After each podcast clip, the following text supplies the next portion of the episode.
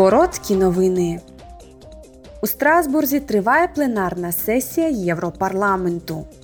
Очікується, що завтра парламент дасть остаточне зелене світло оновленим правилам щодо дизайну, виробництва та утилізації всіх типів батарей, що продаються в ЄС. Після досягнення угоди з Радою ЄС в грудні минулого року більш сталі та ефективні батареї сприятимуть створенню більш сильного та конкурентоспроможного промислового сектору.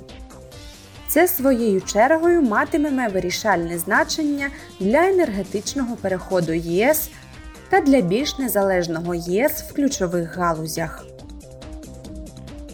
Сьогодні євродепутати обговорять свою переговорну позицію щодо нових правил керування штучним інтелектом.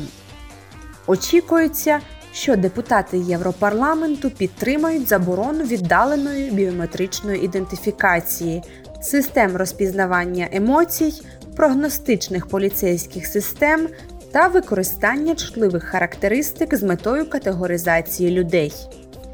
Коли парламент затвердить свою позицію, він зможе розпочати переговори з Радою ЄС щодо остаточної форми акту.